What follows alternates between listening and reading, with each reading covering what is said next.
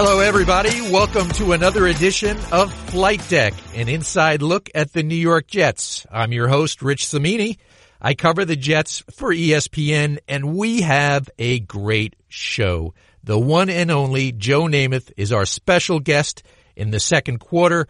Joe has a best-selling book out right now. It's called Joe Namath All the Way, My Life in Four Quarters. And I am really pumped to have Joe talk about his book, his extraordinary life, life and football, recollections of Super Bowl three, and of course the current state of the Jets. You're going to love this interview. Joe was, I think he was into it. He was totally into it, and uh, you got to check out the interview. Before we get started, I just want to say, yes, finally, we are out there. Our podcast, we are on Apple, iTunes, Google Play, and of course, all over the ESPN uh, platforms on the ESPN app, and of course, on the website uh, located on the New York Jets clubhouse page. So we're out there. Please listen and subscribe to us if you can. But of course, we've got big news this week. The Jets have a general manager. Uh, that is the headline. Joe D. Joe Douglas is the new general manager of the Jets. He will be formally introduced at a press conference on Tuesday at three o'clock. And, uh, you know, and I spoke to this in the last podcast. I thought the Jets really botched the old Mike Maccagnan situation, but they may have stumbled themselves actually into a good situation now because you know, Joe Douglas is a good hire. You know, he's got a really good resume. He comes from the Eagles. Previously, he worked with the Ravens and Bears. Good resume. I've talked to a lot of people in the league, colleagues of his, people on his team who are uh, competitors, and they, I have not heard one negative word about Joe Douglas. And to me, he kind of reminds me, he's like the CJ Mosley of personnel people. And, and I, by that I mean CJ was a, a free agent who was in total demand. I mean, the Jets were, they were desperate to sign him that they gave him an unbelievable, it was a record setting contract for a middle linebacker. And Joe Douglas was the, their CJ Mosley for this C, GM search because he gets a six year deal, which is a really strong commitment. It's not unprecedented. A couple of years ago, the 49ers gave John Lynch a six year deal. But uh, Joe gets a reported th- three million a year, which is a huge deal for a GM. So he had a lot of leverage going into this, and his agent used it to his advantage. And now uh, he's he's on the job. He is starting a little late in the game, but he is starting. And I like the hire, but you know, with these things, you never know for sure. It's like hiring a really hot coordinator to become a head coach for the first time. You know, you think you got the right guy, but you just never know. I mean, you just never know. But the thing I like about Joe, he moved up the scouting ladder. I talked to someone who know, knew him when he was first breaking in with the Ravens back in 2000. He actually got rejected a couple of times. It took three interviews with the Ravens before they hired him as a low level personnel guy. And that just shows you the persistence, the determination that he wanted to get into this business. He's held pretty much every job in this business. Uh, I wrote this the other day. He was the guy when Hard Knocks first debuted in 2001, training camp with the Baltimore Ravens. Joe was the guy in the last episode. He was the Turk who was walking around the locker room informing guys to bring their playbook to the head coach that they were getting, uh, they were getting cut. It's the most thankless job in football. It usually goes to the bottom level guys. And that was Joe Douglas. That was his 15 minutes of fame uh, or infamy, as you might want to call it. But uh, that's how he got started. Worked his way up. He is, many people tell me, a scout scout.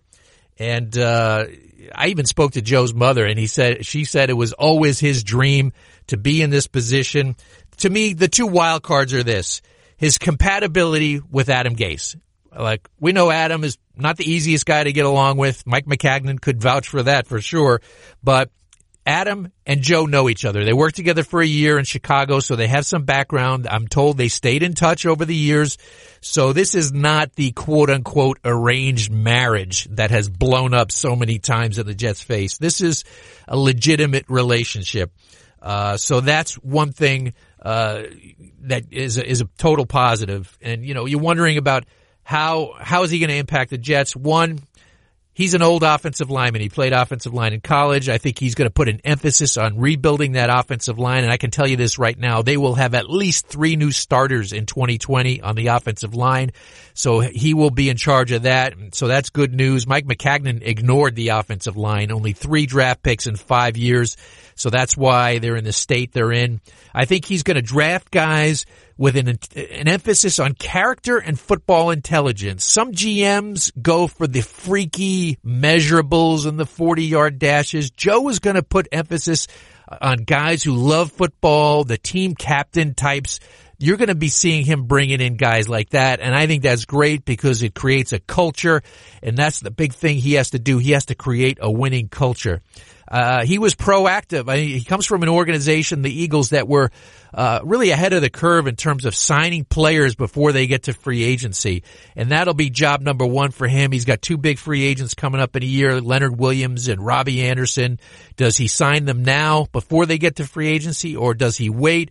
That'll be one of the key questions. And really, this comes down to look, the job is to get players. We all know that. But really, in this job, when you're the Jets GM, in this situation, you have to galvanize the organization. You have to bring everyone together and it should get to a point where it's not a Joe Douglas move or an Adam Gase move, or there shouldn't be anonymous leaks coming out saying Joe should have done this because Adam wanted to do that.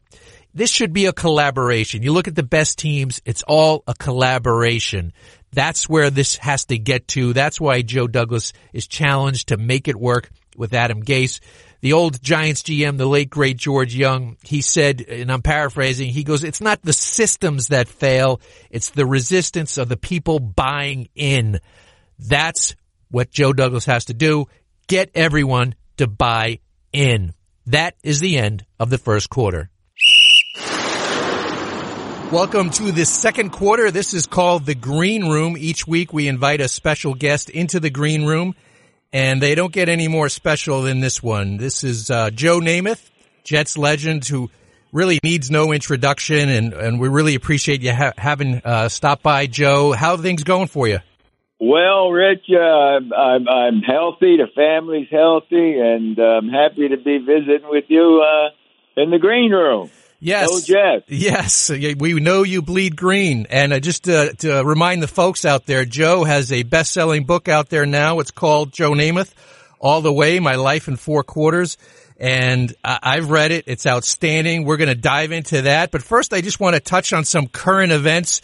Uh, we know how much you love the Jets after all these years, and they just hired a new general manager in Joe Douglas and he'll be formally introduced on Tuesday at 3 p.m. at the Jets facility. And Joe, I know you follow this stuff closely because the team is still near and dear to your heart. What are your hopes for Joe Douglas? What do you know about him and, and what are your expectations? I know uh, he's a workhorse. He's been around the league for um, what twenty years, I guess, somewhere in there, mm-hmm. and he's been with successful organizations. Uh, uh, I know uh, certainly with the Ravens and the Eagles, and I've talked with uh, uh, someone that's close to Joe over the years, and I'm excited about it. I, I think uh, I know, I believe he has the experience, the personality, in dealing with the the players, uh, which are uh, an interesting breed of guys. Uh, I think he uh, has the mentality to deal with them in one-on-one situations, and uh, he's going to do a good job. This has been a fascinating offseason for the Jets. They got so many new players, some big names with Le'Veon and C.J. Mosley, and, and of course, you know the Maccagnan thing comes down out of the blue on May uh, May fifteenth. You know the Jets fire their general manager. As as a Jet fan, you know, as someone who follows them closely, what are you thinking when that happens? Were you surprised, taken aback by that move?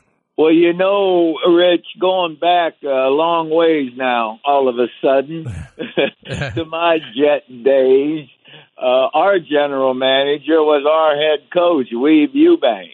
Mm-hmm. Uh, but, and over the years, uh, uh, sticking close to pro football as far as being a fan, especially, I know that it's grown tremendously in the administrative end, and it's a part of the business that uh, players uh, aren't that privy of unless they're dealing with contracts with the general manager. And I don't know what transpired behind closed doors between uh, Mr. Johnson, uh, Christopher, and Maccagnan, and Maccagnan and uh, Adam Gates. Uh, I, I I don't know. Nor do I care at this point. Uh, you know, I, I know ownership wants to win. I know the players want to win. You see, and they're doing everything they can to put together the right people in the organization that can get them to win. And so uh, I, I really believe um, they're they're making moves, have made moves, and the recent move getting Joe Douglas in there is one that uh, is predicated on the ambition to win. And uh, like Coach Gates, he, I think he's terrific. Uh, next thing is we've got to get you know we have the staff, the, the assistant coaches, and uh, they're the ones that have to communicate with the players. So how good are they? It remains to be seen uh, because to me, uh, the players, uh, you know, mixed personalities, man, right. with big egos, and we're all hard to deal with from time to time. So uh, I'm only hoping for the best, uh, starting with the guys on the field. In a sense, uh, uh, we're excited about our quarterback and we're excited about a defense. Uh, you know, uh, some good things to be excited about. Well, one guy who does not have a big ego is Sam Darnold. You mentioned you're excited about him, and Sam is just kind of a blue collar guy. And I know you've met him. I know you think the world of him. What do you expect for him in year two? I uh, first of all, he does have a big ego or a demanding ego of himself. I mean, his he knows he can play. He wants to be better. Uh, he's convinced he's a good player and he is going to get better. Uh, so uh, I, I, I'm thrilled that we have him on our side. Uh, but all the players have egos, man, and uh, if they're down on themselves, uh, they're in trouble. I think they all believe they can play, but as uh, we used to say when we, we just utilized the, the video back then with those 16 millimeter cameras and film, you know, the one eyed monster. Right. Told no lies. You know, how you perform, man, you can't hide it. When you're out on that field, you cannot hide. And so, uh, uh, the, all the guys, they have egos, but have to learn to deal with their own individual egos collectively. Well, let's talk a little bit about the book, Joe. As I mentioned, this is uh, Joe Namath all the way. My life in four quarters. A really unique book because of the way it's structured. It's it's a reminiscence of Super Bowl three. Kind of go through that game in four quarters, and then you kind of weave in your your life story basically. And it was fascinating. If you're a Jet fan, or if you're a Joe Namath fan, or you're just a fan of an interesting life, I mean, you've obviously had a ton of opportunities to do books over the years. What was the uh, genesis for doing it now, this particular time? Well, actually, uh, about a year and a half ago, I was approached by Little Brown, the publisher, and uh, it was because we had our 50th anniversary coming up. You know, uh, the, championship year, the championship season of '68, and then the championship uh, game uh, the Super Bowl, the World Championship in January '69, and um, um, I was just convinced that they knew more about the business than I did, and if they thought it was worthy to do, then I was uh, certainly flattered and uh, wanted to take part in it. But having done, uh, having worked on some books, uh, certainly for that. Uh, uh, I did uh, working with Dick Schaap, you know, and, right. and Bob Oates Jr., and uh, then a couple of others that uh, I worked on. Uh, I, I knew it was a, a, a tedious effort. You know, I, I'm not a gifted writer in a, in a sense, uh, journalistically. Uh, uh, remember going way back, I majored in basket weaving uh, in college. Uh, but uh, that was tough even for me then. That's when I took up journalism, you see. uh, but uh, uh, I, I, it was really tough, but I really believed, got to believe that it was worthwhile sharing the events uh, uh, that I've experienced in my life. It really, uh, uh, when I say it's not about me, uh, old Joe, I, I, what I'm saying is it's uh, uh, it's about my life's experiences with people and episodes and, and happenings and and and sharing uh, the tough times as well as the good times, and trying to point out that. Uh, we can all continue to grow and and and if you if you have dreams, man, just believe in that. If you have the passion to work hard and you can make things happen, uh, it was a joy, Rich. That mm-hmm. you know, thinking back with the the individuals and the teammates that I shared uh, various teams with through the years, the coaches, you know, the family, mm-hmm. where things start with our home environment. Uh, I consider myself very fortunate uh, to still be healthy, and uh, I think the book uh, it turned out to be a lot of fun once once we were able to finalize it. But I I had help, you know, I had help with uh, uh, Sean uh, and uh, Mortimer, and of course my daughter Jessica was a big help, and my teammates. You know, I talked to some guys that would bring back memories, so it it was a collective effort of uh, several people, not just me, in putting this together. The part that blew me away was when you rewatched Super Bowl three for the book, and I think you said in there that that was the first time that you really watched the game from beginning to end on the television copy, and that struck me as really interesting. I mean, if I were the MVP of a Super Bowl, I think I'd have an endless loop of uh, video in my house, watching it over and over again. But was that really the first time, Joe, that you you watched it, and and why so long? Yeah. Yes, well, you know, it was so good. Why would I look at it and uh, come up with some negative stuff? you know, it's like uh, it, when you're a young younger guy, your coaches tell you you don't read about yourself. It's usually too good or too bad, and it, it, it occupies so much of your mind. It's, it's a distraction. And sure enough, uh, when I when I looked at our offensive plan, not the television part, our offensive game, the film of the championship when we got back to New York uh, after the, the championship uh, before the next season. But I, I only saw uh, some highlights over the years. I never watched the television uh, version with Curt Gowdy and DeRogatis, was it that uh, right, right, that did it? And yeah, and when I did, you know, uh, I went back to the old statement that Coach Bryant made to us when we were freshmen at Alabama. Our coach told us we'd remember the the mistakes, the bad plays, the losses quicker, and remember the good things. And boy, uh, when I watched uh, our team, when I watched myself specifically uh, in that particular game, uh, uh, you want perfection.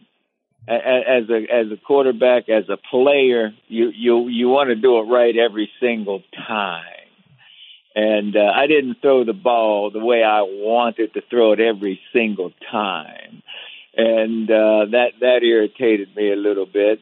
But uh, uh, it it was joyful, especially knowing the outcome we won. you know. But uh, our de- our defense, I tell you what, Rich, I was taken away with the way our defense was playing, and uh, man, I, I that's now our offensive line the job that our offensive line did against the best defense that at that time had ever played the game was just uh, spectacular. So yeah. I, I was really uh, tickled to watch that. It was obvious. It was definitely a great team effort. And uh, I'm wondering, so that game ends. You're world champions. You shocked the world. No one thought the Jets would win. You stepped out and put yourself on the line with the guarantee Was there a sense of vindication as you're walking off the field saying, I told you so? Was that ever going through your mind? No, no. Well, what went through my mind is we're there. The AFL, the New York Jets are the champions, man. And that was for those fans that were in front of us. As I was leaving that field, I looked up at that tunnel, the people above the tunnel that we were approaching, and they were so happy. They were just looked like they were all in jet green, man, and their faces and all that. And that was just the finality of the work of the AFL. It was to me. Uh, right there toward the end, you know, we did it. Yeah, finally, because, uh, the first two championship games, uh, uh, Green Bay was terrific. Uh, they, they played well and, and, and won those two games. And uh, the AFL had been struggling since uh, 1960, uh, you know, to get accepted uh, with our football sports world uh, on a level with the, the league that was already there, the NFL. But we had to win. And if you didn't win, excuse me, you are second rate. You are not the best. You, you're not head to head. So we had to have that win. And, uh, by God, we did it collectively. Uh, our team did it, man. And, and that was wonderful. And that, that's why, you know, uh, it, was just, uh, a, a, yeah, we needed that so badly, man, and and it, it wasn't. Uh, uh, I I don't know how to put it, Rich. It, it, it wasn't a vindication of anything, but in a sense, it was about our league, about the AFL. Yeah, we measured up. And I've often said the fourth game, uh, the fourth championship game that was played before the leagues did really merge uh, the Kansas City Chiefs put the stamp on it, and and we got together when it was two for the AFL and two for the NFL. Well, that game, of course, will resonate in sports history forever. I mean, it's just uh, one of those timeless classics. And the, and the great thing about your book, Joe, is it's just not about the Super Bowl. It's about your life, you know, growing up in Beaver Falls, PA. That's of course right outside Pittsburgh. I didn't know until I read the book. Your, your one of your heroes was Roberto Clemente, growing up as a Pirates fan, and just interesting stuff about. I know this is really quirky, but you used to carry a salt shaker around with you as a kid because you loved. you, you used to put salt on everything, including watermelon. Is that that real? Absolutely, watermelon, celery, pears, salad, everything. Yes, and I and I may have mentioned how I stopped, and it happened to be uh, going to play my last year for Mr. Carroll Rosenbloom, mm-hmm. and uh, who was the owner of those Baltimore Colts when we won that championship game. Uh, Mr. Rosenbloom uh, and I were having lunch in his place at Bel Air prior to the season, and I picked up the salt shaker, and he said, "Joseph, put that down." I, I said, sir, he said, put that salt shaker down. It nearly killed me. High blood pressure nearly killed me. And he explained to me about uh, his problems that he had and uh, and having respect for people, coaches, uh, mother and father, uh, mentors through the years. I respected what he said. Mm-hmm you know, like having respect for Mr. Werblin and, and Mr. Hess, our ownership, uh, especially those guys uh, that knew a heck of a lot more than I did. Uh, I gradually learned to try uh, what they recommend because they're a hell of a lot smarter than I was and am. So uh, I tried it. You know, I tested myself. Uh-huh. I wanted to see if I could stop carrying that salt shaker, if I could stop using it. And to this day, Rich, I promise you, the only time I use it is when I'm with one of my grandchildren in a movie theater. I'll sprinkle a little bit on the, on popcorn. the popcorn. I was going to say, that's, yep. That's it. There you that's go. That's it. And uh, uh, that's the only time I use it. Well, uh, one of the great things in your life, you've you've encountered so many famous people, which you mention in the book. But one of the most interesting anecdotes in this book, at least to me, because I'm kind of a history buff, is when you're at Alabama in the early 60s, of course, you know, the, the famous desegregation when the first African American students were admitted to Alabama when Governor Wallace was standing on campus. And you were there. You were like, like 40 feet away from Governor Wallace as this momentous event was taking place. And you were friends, I believe, with Vivian Malone, one of the students. And there's a quote from the book, which I thought was really poignant. It said, uh, I've met some of the most famous and most powerful people in the world over the years, but I have to say few left the impression that knowing Vivian did. Wow, that's a really strong. What do you remember about that day? Just such an iconic day in American history, and you were standing right there. Well, before I met her, I, I did infer that she had to be a brave girl. She had to be a strong girl. Mm-hmm because uh, it was challenging uh, to to accept um, that position being uh, the first uh, uh, black uh, student in in the University of Alabama. And, and you know what, Rich? It wasn't just the University of Alabama; it was the entire Southeastern Conference. Mm-hmm. I mean that that every university uh, throughout the South was segregated uh, every university that was in the Southeastern Conference anyway. Mm-hmm. And uh, getting to know her because uh, she happened to be in the same dormitory as the young lady that I was dating, and I did. We crossed paths, I introduced myself to her, and uh, we visited on several occasions uh, in that dormitory for the most part, and became. Uh, uh, well, I like to say friends, but it was uh, uh, not a not a lot of social activity going on away from uh, uh, the dorms and the on-campus stuff. But I just knew she was so. And, and, and when you talk with her and visit with her, she was so sweet, polite, smart. You know, just everything you'd want in a young lady. So, or a young man as well, but a young lady. So. uh it, it was it was terrific.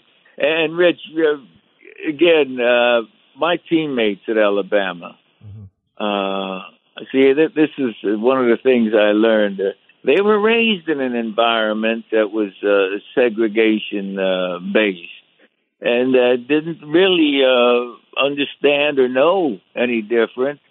And uh, the the thing was, uh, we went to church together. We prayed together. I knew they were righteous. They were hard workers. Mm-hmm. And I learned that uh, you know it all starts at home.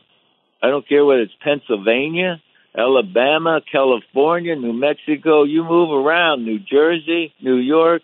It starts in that environment at home mm-hmm. with your people, with your family and your people and your neighborhood.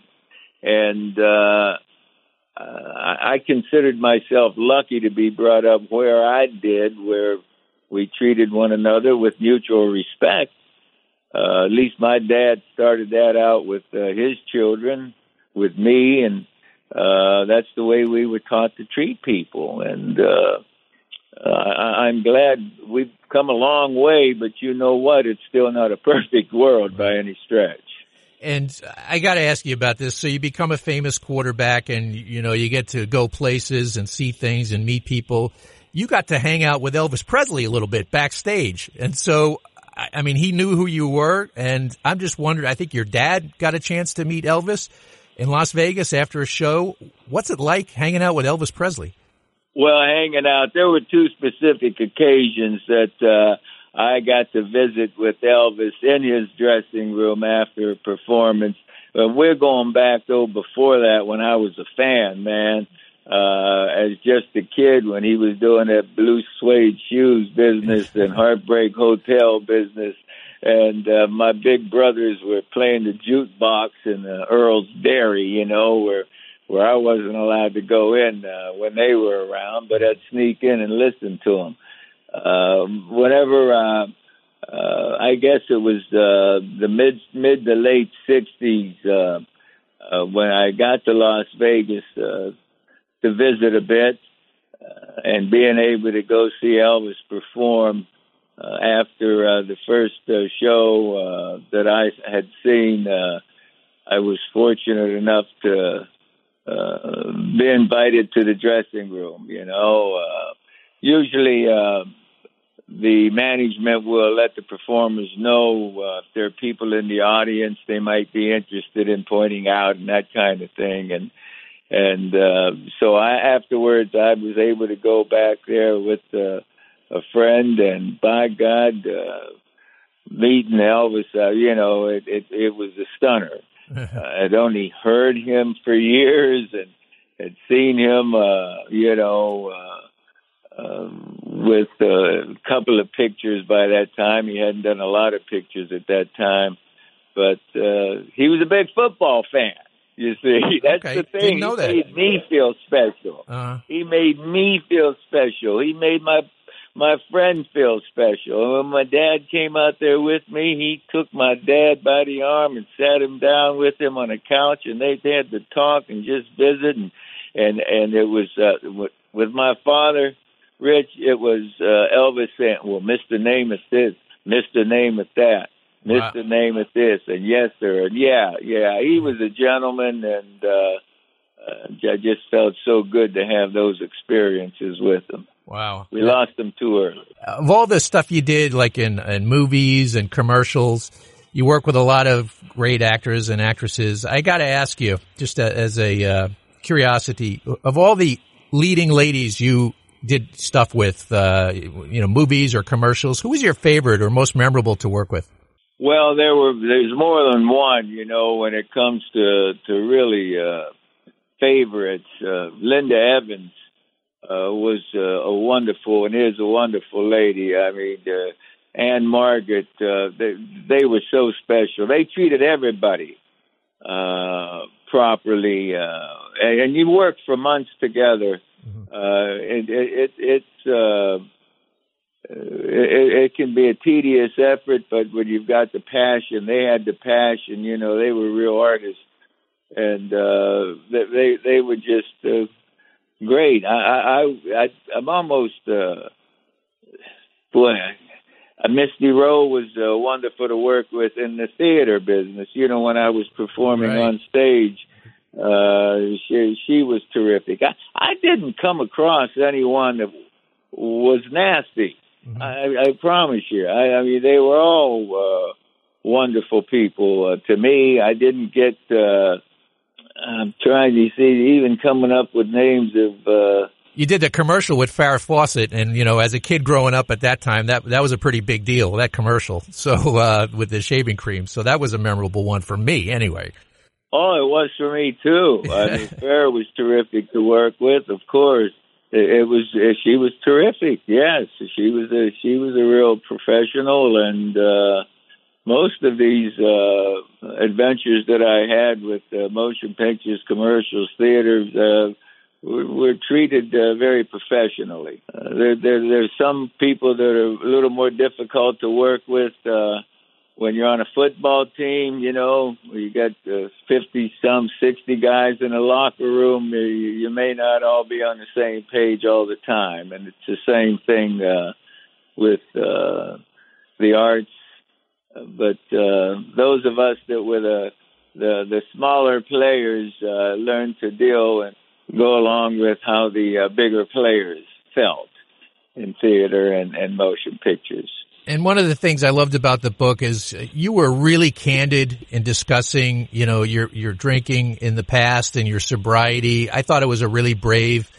Um, you know, you you came out really and just bared your soul and just talked about how everything changed in 2003 when you had the uh, sideline interview with Suzy Kolber of ESPN and why did you decide in this just to be so uh, to be so honest and really it seemed like you looked in the mirror and you put it out there for everyone to uh, to see just how truly how you felt about this? Well, uh, Rich, uh, depends on the individual and how you look at life, how you look at uh, the people you're around, the, circumstances, and uh, it's no big deal being honest. It's important to be honest. I, I say it's not a big deal. It is a, a big deal to be honest, and uh, uh, there are secrets that we keep in our lives, things that uh, ways that we may have behaved that we're not happy about it, not proud of behaving that way. but I was not embarrassed uh, after uh, I found out my behavior uh, the night uh, with Suzy Kolber. I was uh, I, I was I felt awful for putting her on that spot in a sense uh, because uh, I, I I I was out of line. What it, what it is is uh, alcohol became a way of life. Uh, no one uh, taught us uh, that it was evil. No one taught us that nicotine was evil until the uh, late '60s, early '70s. Man, uh, you know, the Surgeon General was just putting on the back of a package of cigarettes may be hazardous for your health. Right. Excuse me. uh, we we didn't know. Uh, I mean, drinking, the adults drank, and when you're a kid, you you tried to sneak what the adults were doing, whether it was cigarettes or whether it was uh, tobacco of some kind, chewing, or whether it was alcohol. And uh, the addictive substances in those particular things, which uh, I, I may have pointed out in the book, the two most uh, addictive legal substances that we have, in my opinion, are sugar and nicotine. I imagine there are some other things too uh, that may be legal things you can get, but sugar and nicotine, boy, uh, the animal gets addicted to it. Right. And uh, I learned that, and when I learned it, I owned up to it because it, I, I want people to know. I want my daughters, I want my grandchildren, I want my friends to know that this stuff can kill us. I don't know if I said it in the book or not, Rich, but I stopped dating girls that smoke. Hmm. And I'm I'm talking about there were some really lovely ladies that uh, couldn't give up the habit, and uh, I just excuse me, uh, I, I couldn't buy into the mentality of not trying harder uh, to get over the addiction. And it's uh, again, I'm not proud that I was able to do it. That's a word, pride. That uh, you know that can get you in trouble or you can you, you got to understand that where we can be proud of our children uh, accomplishing something or our teammates doing something. But uh, self pride eh, you know what? We're supposed to do things right. Right. And uh if we're not doing them right we need to learn how to do them right because we represent more than just ourselves. See that's the thing. I, I learned that as I went along. I, I didn't learn it overnight, but we represent more than just ourselves, man. We represent our family, our friends, uh, the people we're around, and we owe it to ourselves and we owe it to them to do it the best we can. And so I, I'm just thankful that uh, I was able. Uh, I thank Suzy Kolber. God bless her. When she and I talked after that the next day, and she uh, gave me uh, some courage, uh, some an endorsement. Okay, all right, Joe, come on, you you can go do this. And uh, she was such a lady about that that yeah, I, I knew what I had to do, and uh, I did it. And uh, at this stage in my life, uh, I, I'm very happy that I had because I who knows I could have hurt somebody when I was driving a car, or I I I, I wouldn't be. Uh, have the relationships I have with my family and friends today had I still continued to uh, abuse alcohol. And uh, I thought one of the most poignant things in the book, uh, when you talked about Dave Herman, and you know, of course, one of your beloved teammates, uh, offensive lineman, did an unbelievable job in Super Bowl three. He's been going through a tough time with some health issues, and you know the the toll that football takes on so many on these players. And I think it wasn't it kind of seeing Dave through his struggles that got you uh, involved in, in the hospital and, and going through to check, you know, uh, neurological things. And uh, maybe you could just walk us through that and how seeing him struggle kind of led you into, you know, the situation you are in now with the, you know, down in Jupiter, Florida. Well, factually, uh, Rich, uh, we had uh, John Dockery uh, my teammate, uh, wonderful man, uh, that uh, was on our championship team, a smart man, uh, you know, Harvard graduate, you see. John was pretty sharp, and he came up to me in the locker room uh, one uh, time uh, I guess it was about 1971 or something, and said, Joe, I, I, I, I want to know if you'd be interested in uh, uh, teaching young people uh, about life uh, by using football, the sport of football. And I said, well, what? Uh, explain this to me, John. And then John and I and John's brother Bill, we started a football camp that ran for 46 straight years, 46 straight summers. And with Winston Hill being there, every one of them up until he couldn't be there anymore, and friends and teammates and players from other teams all being there. Well, at about our 40th year, Dave Herman and John Dockery and Winston Hill and, and John Schneider, administrative, and we're sitting at a table, and uh, Dave just uh, it wasn't planned, but Dave says, "Look, I, I got to tell you guys something." He said, "I'm scared. You know, I, I've got something going on here, man." He says, "And uh, I'm worried about it." And it dealt with uh, the head hits that he had in football. It dealt with Dave experiencing some problems, uh, his retention, his recollection, and uh, okay, so he, he shared that with us, and uh, that was enlightening. But he did it for four straight years. Mm-hmm. He the next year up at camp, and the next year up at camp, and the next year he'd come in and hit the first day he'd tell us where he was, how he was not progressing but digressing. I mean, going backwards in a sense. Uh, uh, and, and you could see this this strong man. Dave Herman was a beast on the football field. He he just only knew a hundred plus percent, man, and he didn't back down from anything, and he was always prepared. But when he was telling us this, you could you could see the fear mm. in his face, in his eyes and he's sharing that with us. I guess he knew he could talk to us, being the teammates and guys that he knew uh, very closely, and um, his uh, sons uh, confirmed the, the problem that Dave was going through, and that, that's what that's what uh, started me to thinking about my condition or having had uh, at least a handful of concussions over the years. Uh, I needed to investigate uh, uh, myself. I felt that it behooved me to find out where I was. And whenever I did start the process with uh, the medical center here in Jupiter, Florida, Jupiter Medical Center, and uh, saw that uh, cells in my brain weren't functioning properly, weren't getting the blood flow. Uh, I got lucky and, and took a lot of uh, hyperbaric oxygen treatments to where I'm fine today. I'm doing very well. Uh, boy, Rich, uh, you know, there are so many thousands upon thousands of people out there that get concussions on a daily basis. Kids falling off bicycles or our soldiers, automobile accidents people are in. Uh, soccer players, you know, hitting the ground with their head or having that ball hit their head. Mm-hmm.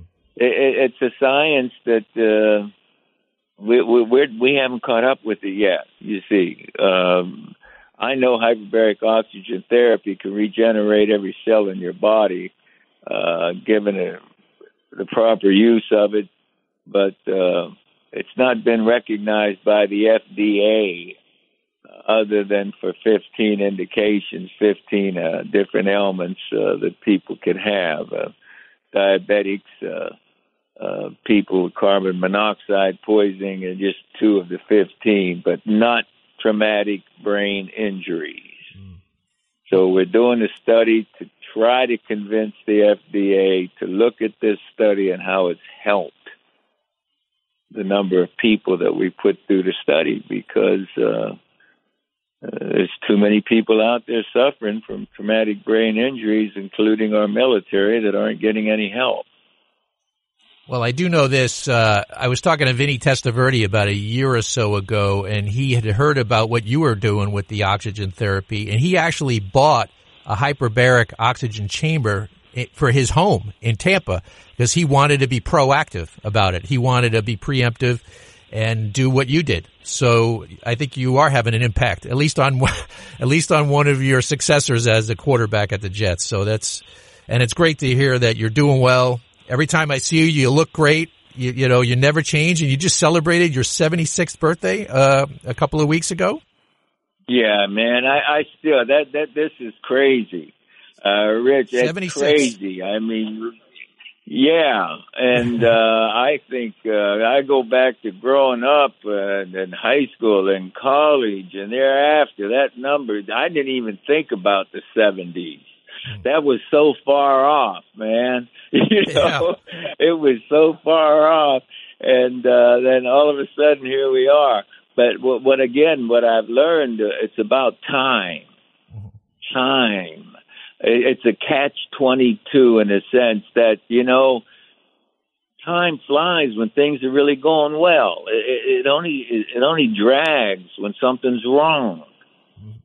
So when we look at our time and our lives and say, man, that, that, that, where to go? It's so fast. Uh, well, we've been pretty lucky.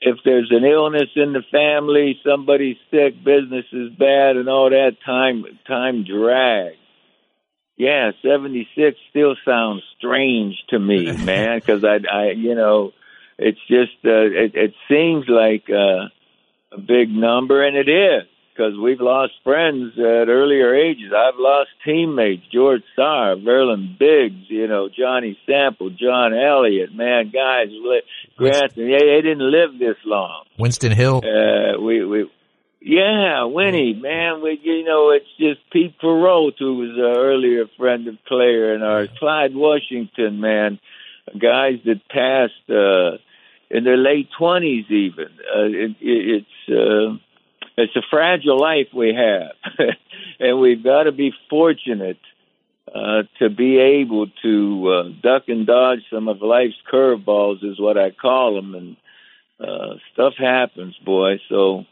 we need to be thankful every day and, and deal with uh, whatever spirituality an individual chooses to deal with because I do need my God.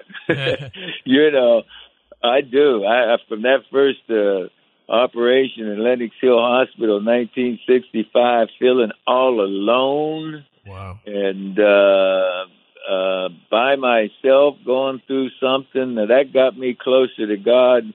That that that that that got me the closest to God at that time, and I've maintained that closeness. Uh, uh, and again, religion is uh, uh, spirituality is important, and, and and people have different names for their beliefs and and and religions and gods, and uh, but as long as we have that that spiritual leader, man, uh, we're not alone and I, I think it stinks to to be alone. It's awful if you if you're alone, man. At least it is for me. Well, I think the dream of every Jets fan would be to see their team in a Super Bowl and see Joe Namath as an honorary captain walking out for the opening coin toss. How does that sound? We get that done. Uh, get that done pretty soon. I tell you what, it sounds so good. I wouldn't even have to be the honorary captain, buddy. I'd be there and I'd be thrilled. You know, don't need to be on the field. I'm pulling for those guys. And I tell you, Rich, it goes back to the fans. Mm-hmm. You see, back in 1960 when the Titans started, and then they came over to beat Jets in what was it, 63. The fans in New York and New Jersey and Connecticut that were Jet fans and all over the country, they're still Jet fans you know, uh, we, we have players change, they come and go, coaches change, they come and go, ownership even changes, but the fans are still there. And uh, we we would love to win another one uh, for all of us. I mean, it, it would be a thrill and a huge thrill for the fans. There's still a couple of teams out there that haven't won a championship, so yeah, uh, they're they're in worse shape than we are. But we get the right thing. You know, we got Gase in there right now, and I I, I like his style down here in Florida uh, when he was with the Dolphins, and uh, uh, it, it's going to depend on those assistant coaches and and and uh, uh, our general manager Joe getting things done. But it comes down to the kind of players you get, right, and uh, the leadership on the team, and the leadership in the locker room, and uh, collectively having the guys on the same page with the same goal, willing to sacrifice to get it done. And so uh, it's not easy because there's 31 other teams trying to do it. Well, you guys got it done 50 years ago, and if you're interested in reading about it, you can check out Joe Namath all the way, My Life in Four Quarters. It's a bestseller. I've read it, every word of it. It's it's great stuff on Joe's entire life, just not football, just you know, just stuff in life, and it's an extraordinary life. Joe, I can't thank you enough for giving us this time. I know you're a busy man uh, with the book tour and everything. Thank you so much for popping into the green room. Uh, you're always the best, and I, I look forward to bumping into you at a game this fall. Well, thank you, Rich, for having me. And again, uh, it, it's a pleasure and an honor for me being a Jet over these years. I don't know where my life would be, nor do I uh, need to worry about that at this point. If it wasn't for my coming to New York with those New York Jets, and even before that, having Coach Bryant and my family and Bruno. You know, it, life's a team effort. You know, you have your team, Rich, right? And uh, life's a team effort for all of us. So let's let's just be respectful for each other. Well said. Thanks, Joe. Thank you, Rich. Take care. And welcome back. This is the third quarter. We call it the blind side. This is where you guys get to uh, fire questions at me through Twitter. Uh, I love this segment because I think the fans, more than anyone, have a real good pulse on what's going on with this team. The first question comes from TR Basta, and it says, What are the odds of Joe Douglas hiring Todd McShay? And could a TV guy thrive in that role? Well, yeah, I mean, it depends on who the TV guy is. Todd and Joe Douglas were actually teammates at the University of Richmond, and uh, Todd was not as good a player as Joe was, and Todd very intelligently decided to go into the scouting business. He worked for a scouting service right out of college and was hired by ESPN in 2006. So he's never really worked for a team before, which I think could hurt his chances of getting this job. But he, I spoke to Todd. He's interested. He's going to be talking to Joe Douglas around midweek for this position. Uh, so I do definitely think there's a chance of him being hired. Second question comes from at Weird J Bronovich. Twofold question from a non-Jets fan. Uh-oh, a non-Jets fan. How much concern does the fan base have that Gase has taken so much control so fast? And will Joe Douglas be the man, or will Gase's supposed slash apparent ego get in the way? Well, this is the question that we're all going to be watching for now until these guys work together. Uh, technically, you know, they're on a level playing field because both report to ownership. So one is not ahead of the other in the power structure. Uh, John, you know, Joe Douglas is in charge of the 53 man roster. He's in charge of free agency and the draft. And Adam Gase is in charge of the lineups and the depth chart. So can they work compatibly in, in under those circumstances? Well, the Jets obviously think so. Uh, will Gase stay in his lane? Will he just focus on football? I think I think he will because now he's got someone he really respects working alongside him. But this is something that definitely needs to be watched. Third question from at Israel JDMS seven. With a new GM coming in, do you expect any big trades, maybe for a cornerback or an offensive lineman? Uh, I think they will be aggressive, but look, I mean, they, the offseason is pretty much over. It's hard to make trades at this point. I think they'll be looking, but they don't really have a lot of trade chips. He certainly doesn't want to trade next year's first round pick. Uh, Robbie Anderson, Leonard Williams, Jordan Jenkins uh, could be classified as trade chips, but I don't think the Jets would want to part with any of those. So I don't think they'll make any big trades, but I certainly could see smaller trades for role players. Uh, next question comes from at New York Joe 39. What do you suppose the uh, cost would be for a potential trade for Washington tackle Trent Williams?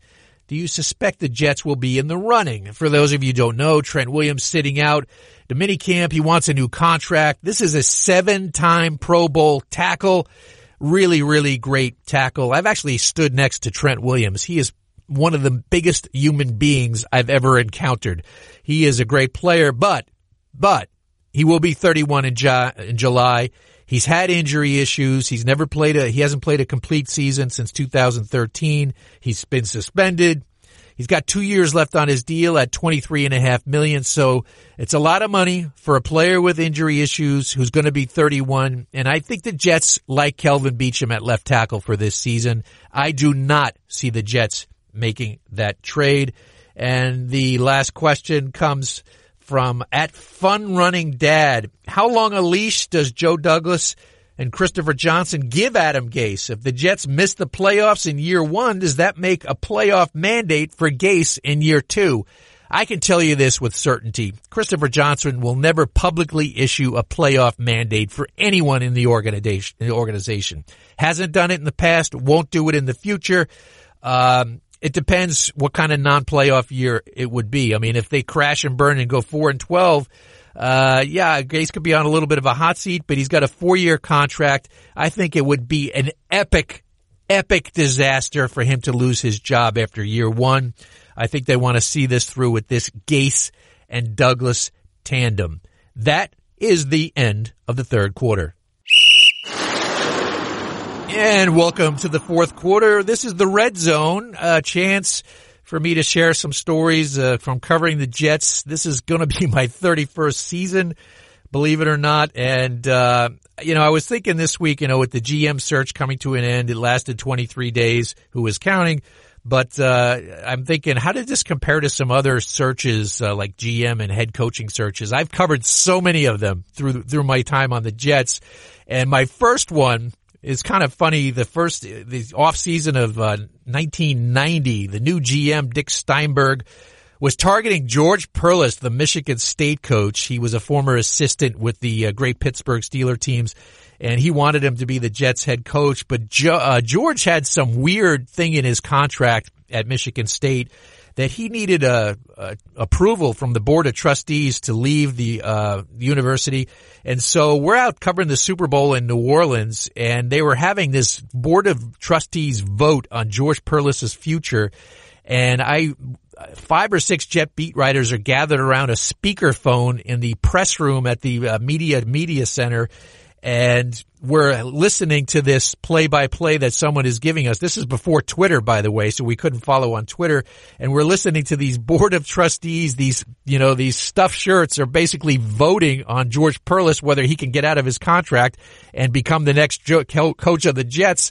And it was just a, a really odd, it was like an introduction to the Jets beat, which was really odd and I guess it was a foreshadowing of things to come. But um, you know, the postscript there is that George was voted down. They didn't let him out of his contract, and the Jets ended up hiring Bruce Coslet, which didn't work out some uh, so well.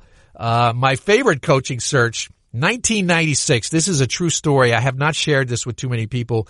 Um, so it's the end of a bad year in 96. We all know Rich Kotite's going to get fired. I'm at the Daily News Christmas party in New York and the word gets to me that uh, we got an anonymous tip at the Daily News from someone who claims they were sitting in a meeting with owner Leon Hess, uh, an oil, he was an oil baron, uh, Hess Oil, and he was, this was an oil meeting, and Hess said in the meeting that his plan was to hire Bill Parcells as his coach, and if that failed, he was going to hire Bill Belichick. Now, we all knew about Parcells being a, a possibility, but no one to that point had thought of Belichick as a plan B option. I ran back to the office. I worked the phones all night. I could not get a confirmation on that. I called everyone I knew. We couldn't print it. It seems so outlandish that I didn't even want to mention it as a rumor. Like who would hire Bill Belichick at that point as a head coach? And fast forward a few weeks later, one o'clock in the morning, I am sound asleep. I get a call from my colleague at the Daily News, Gary Myers. We had been working on the story for weeks. Our deep throat source called Gary at one in the morning and said, I just want to let you know they're hiring Bill Belichick tomorrow as the head coach because they couldn't get Parcells out of his contract. I won't reveal who that deep throat was, but I got out of a sound sleep, ran to my laptop, wrote a story in about 15 minutes that was on the back page of the Daily News the next day saying that Bill Belichick was going to be the next coach. That damn tipster, that anonymous source was right weeks earlier and I couldn't confirm it. It was, it's one of my biggest regrets. I wish I had confirmed it because it would have been a heck of a story. We all know how it turned out. Bill Belichick was not the coach. They did get Bill Parcells and Belichick became his right hand man, but jet coaching searches and GM searches, man, you just never, never know. Well, that's the wrap on this week's show. I want to thank our special, special guest, Joe Namath, for popping in. I'd like to thank again uh, Jeff Scopin, our producer. And just a reminder, the flight deck, we are on Apple Podcasts, iTunes, Google Play, and all the ESPN uh, platforms, the website, the app. Please give us a listen. I think we got some good stuff here. And thanks for popping in again. Just remember, when in doubt, don't punt. Go for it.